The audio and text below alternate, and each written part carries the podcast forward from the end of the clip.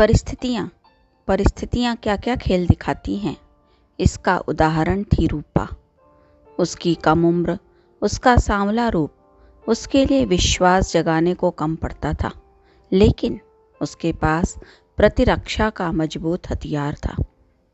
नमस्कार, मैं रूपा गुजराती।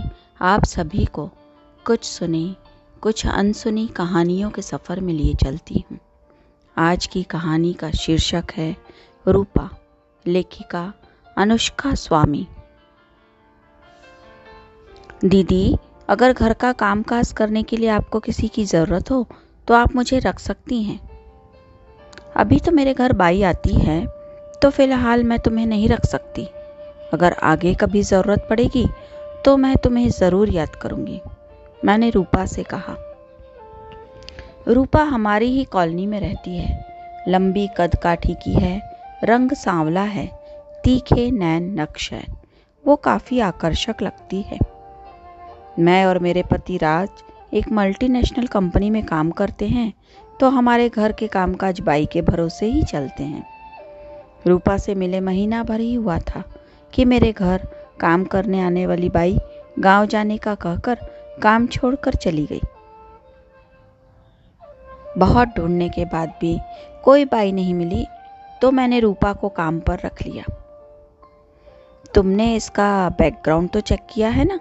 जब रूपा संडे को मुझे और राज को चाय देकर गई तो राज ने पूछा, नहीं, मैंने चाय की चुस्की लेते हुए कहा, ये किसी एजेंसी से नहीं आई है।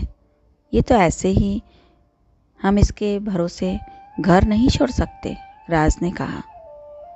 ठीक है, मैं देखती हूँ, मैंने कहा।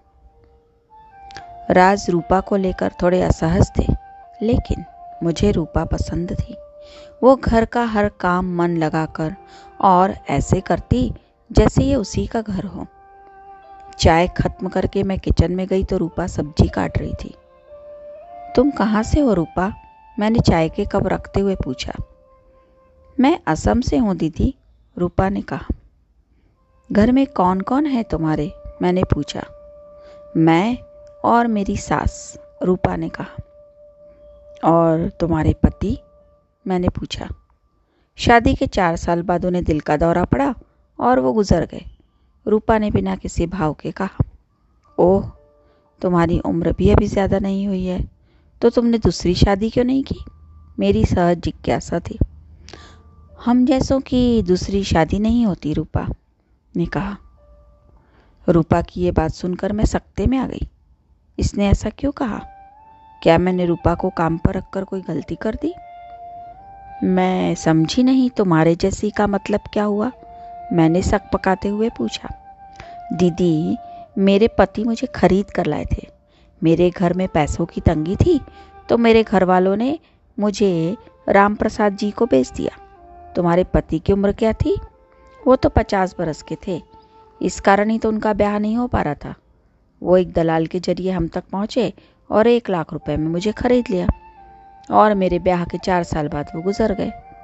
जितनी बचत थी उनके पास, वो मुझे खरीद लाने में खर्च कर दी तब से मैं और मेरी सास मेहनत मजदूरी करके अपना पेट पाल रहे हैं, रूपा ने कहा। तुम वापस अपने घर क्यों नहीं गई? कैसा घर दी थी अगर मैं वहाँ जाती तो वो लोग मुझे फिर से किसी को भेज देते। इस कारण मैं कभी वहाँ गई ही नहीं। आखिर मेरा भी तो मान है। रूपा ने मेरी ओर देखते हुए कहा। रूपा को अपने स्वाभिमान के लिए लड़ते देख मैं मुस्कुरा दी और अब इस हालत की मारी के लिए इंसाफ तलाशने तो मैं कहाँ जाती? लेकिन सोच ज़रूर रही थी कि किसी और रूपा को यूँ बिकना ना पड़े। तुमने चेक किया क्या रूपा का बैकग्राउंड राज ने शाम को लैपटॉप पर काम करते हुए पूछा। नहीं, पर उसकी ज़रूरत नहीं। हम इस पर पूरा भरोसा कर सकते हैं। मैंने कहा। Thank you bye bye take care